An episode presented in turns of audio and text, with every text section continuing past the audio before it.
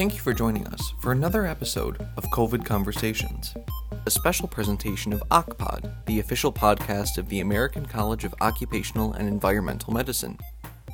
These recordings began in December 2020 with the hope of discussing ongoing issues related to COVID 19 and SARS CoV 2. We hope you enjoy. This is COVID Conversations. I'm Erin Ransford and I'm here with our hosts, Drs. Ismail Nabeel and Manny Berenji. Dr. Nabeel is the Deputy Medical Director of Employee Health, Safety, and Wellness for the Mount Sinai Health System and an Associate Professor in the Department of Environmental Medicine and Public Health at the Icahn School of Medicine. He is a Fellow of the American College of Occupational and Environmental Medicine and is the Chair of ACOEM's Council on Scientific Affairs. Dr. Berenji is a board certified physician specializing in occupational and environmental medicine, preventive medicine, and non operative musculoskeletal medicine. An ACOEM Fellow, Dr. Berenji chairs ACOEM's Member Communications Committee and is involved in several special intersections. She is the Chief of Occupational Health at the Long Beach VA Healthcare System in Long Beach, California.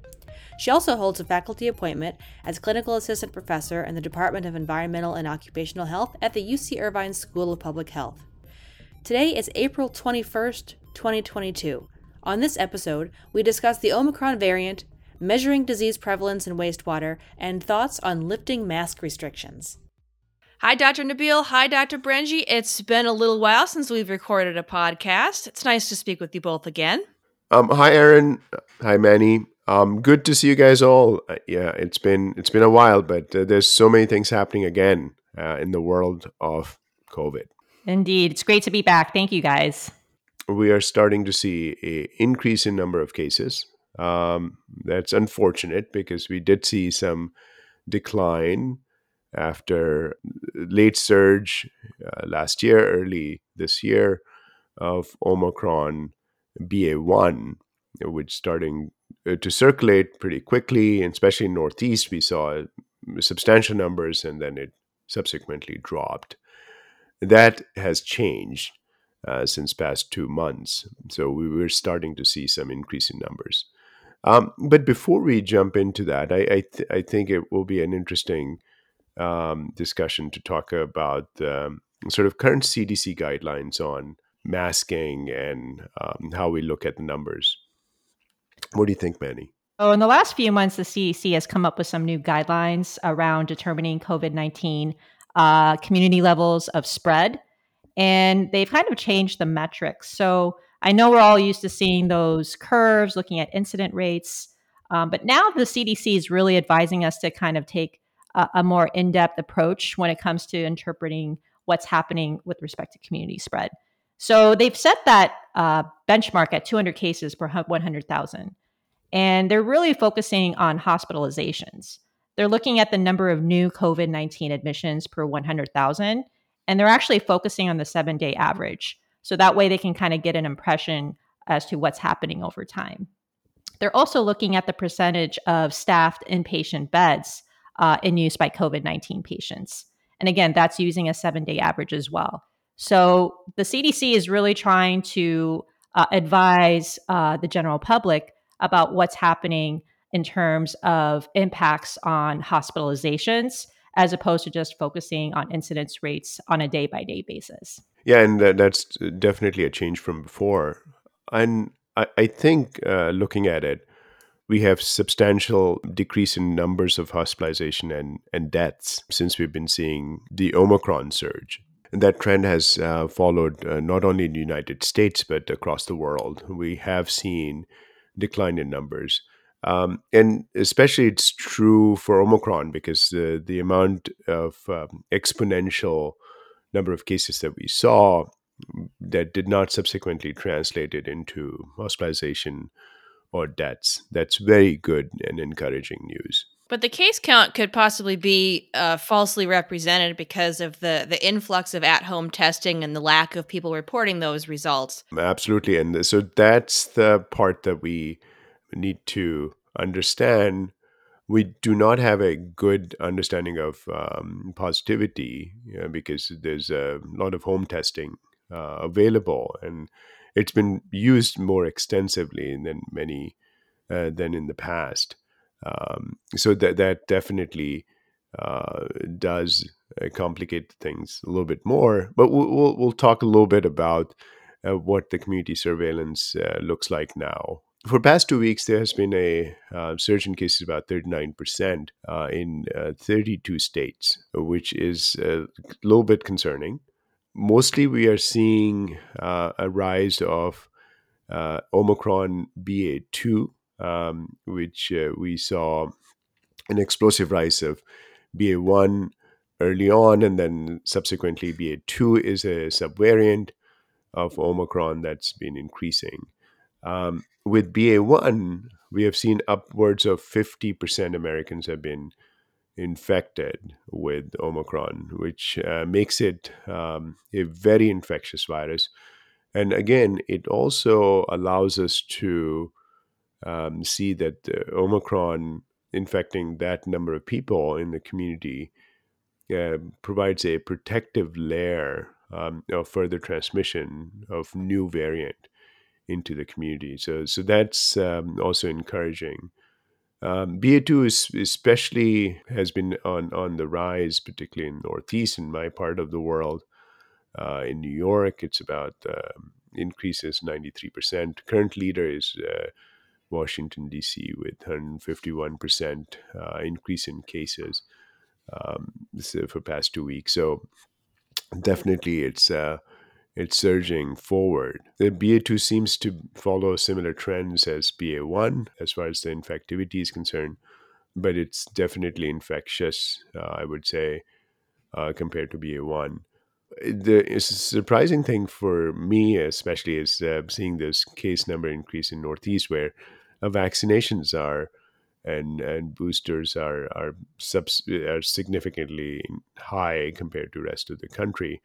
Um, so we we're not seeing in substantial increase in number of cases, but we do see an increase in um, number of um, infection among among people. So very um, interesting um, trend that we have seen so far. Uh, that's not the case in the southern part of the country. Uh, most of most of the in, increased surges are in northeast. Are there any notable symptom differences between BA one and BA two? Um, so BA two is definitely um, it seems like a little bit more infectious compared to BA one. There are a couple of reasons behind that. We are lumping BA two into one, it basically has um, additional lineage. So, right now in New York, we're looking at uh, two possible daughters of BA2, which is BA 2.12 and BA 2.12.1, which, which is a mutation of the BA2. Um, BA2 has been mutated about almost 21 times, uh, but these two variants our daughters um, are more meaningful, have a meaningful impact on the population level. Um, they tend to spread more quickly. The the, the lineage for BA 2.1, 2.1, um, there's a significant growth trajectory for that variant compared to BA1. So so essentially, in simple words, BA2 has evolved and had gotten more aggressive compared to BA1. But the symptom profiles are similar? The symptom profiles have not changed. One of the things that gets raised all the time is is is Omicron itself protective of additional variants? So if you have Omicron 1 in the past, uh, BA1, can can you be protected against BA2? And that that question is is a little bit of a difficult question to answer we did see that uh, people with Delta infections early on are not protected against Omicron, and Omicron tend to sweep through um, those individuals who have previously been infected with Delta.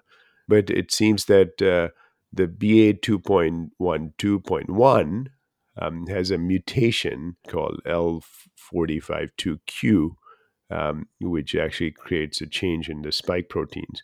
So there's a potential possibility that uh, people who are infected with Omicron 1 uh, can get Omicron 2 as well, um, but yet to be seen. There's a, a lot of complexity in that. So I'm I'm hopeful that um, the first wave we got of Omicron 1 will continue to protect us against um, a wide surge of Omicron 2.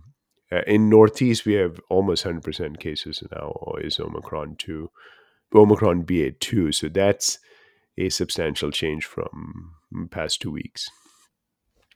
And we'll continue to see the Omicron BA2 uh, surge forward till it burns out, uh, which is a very natural phenomenon now for all COVID infections. Fascinating indeed. I think the question everybody wants to know is when is this going to stop? I mean, if, if people are vaccinated and boosted and still getting infected, and if before we were saying that the, the way to get over this pandemic is to get everybody vaccinated and everybody boosted, and, and these mutations keep evading vaccinations. So, when does it stop? so, so the, to answer your question is um, no, it, it has not. The evasion of or complete null, nullification of efficacy of vaccine is if the person ends up in the hospital or dies. Those are two biggest parameters that we, at least as a physician, I look at um, to look at the efficacy of, of vaccines. If you take example of a flu, we don't have effective, uh, really effective vaccines, yet they prevent hospitalization and death. And that itself is the biggest parameter of efficacy of the vaccine. So for now, at this point in time, current vaccines what we have have been able to uphold that there's a decrease in hospitalization and death. And um, since the alpha uh, strain of the virus, vaccine has not been able to prevent infection or infectivity with the, with the virus. Um, that's not unusual for respiratory virus. Mutation continues to occur, um, but as long as the vaccine protects against death and hospitalization, um, I'll take it. Is the the flu variants that we see uh, annually or seasonally, rather, a mutation of the the 1918 flu virus? So, Spanish uh, flu or 1918 uh, pandemic uh, flu viruses um, lineage has uh, substantially changed. We we have seen a, a more timid virus um, in circulation compared to what we have seen in 1918 uh, Spanish flu. So it's it's a much different virus uh, that circulates in the community compared to what it was in 1918. Um, I, I think I want to bring up one last question: is and you raised it, Erin, in the past, is as we're doing the home testing. Uh, so, what do we have in uh, at our disposal? What about the wastewater? The wastewater analyses that have been going on the last uh, year has been very eye opening. And as a society, if we can try to find metrics further upstream, you know, not just looking at community spread or hospitalizations, because those are more lagging indicators, but if we can look further upstream and identify you know what's happening before we start seeing that rise in incidence that can really help with forecasting and help with uh, trying to optimize our responses accordingly. And right now the cdc actually has a national surveillance system uh, across 43 states in the united states. And they're actually able to see what's happening in terms of what's appearing in wastewater uh, uh municipalities across these 43 states and, you know, the data is actually very informative. Public health officials can interpret that, they can look at what's happening with respect to community spread. So I think as we go forward, using some of these additional data points can help inform how leaders are able to better communicate to the public about what's happening uh, not only about COVID, but potentially other infectious uh, diseases that may come up in the future. Yeah, and uh, I think it's an interesting tool for occupational medicine physicians. If you're living in a community which uh, which is reporting wastewater increased numbers, I, I think you can have a feel for your employees being potentially infected, uh, and you can improve your surveillance systems within the organization to help to control the infections again it's it's not a I would say gold standard, but certainly give you a trend. Uh, how about the recent news on about the masking? I saw that announcement a couple days back, and you know, at least with respect to masking, and you know, the judge who made that decision uh, was using information uh, that, uh, at least at this point in time, uh, masks do not necessarily offer the same level of protection that they once did.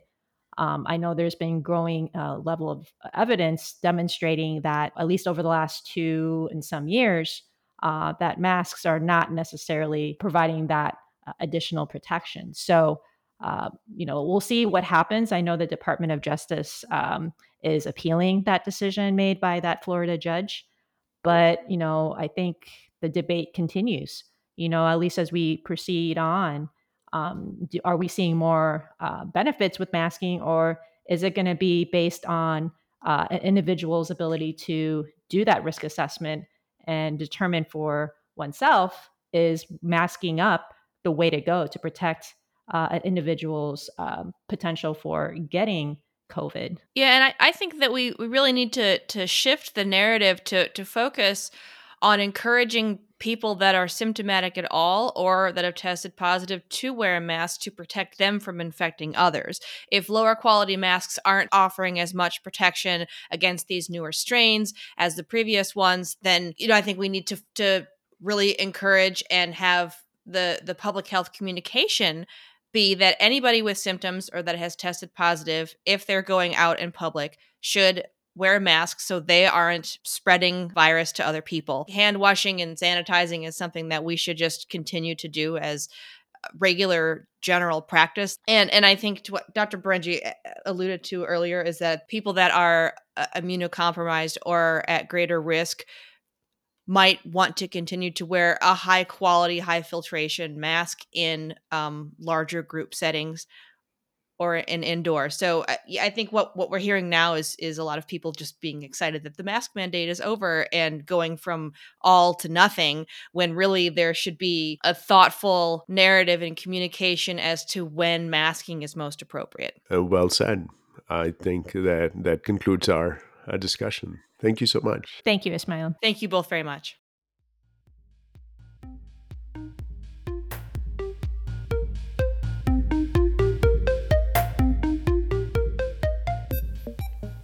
Thank you for joining us.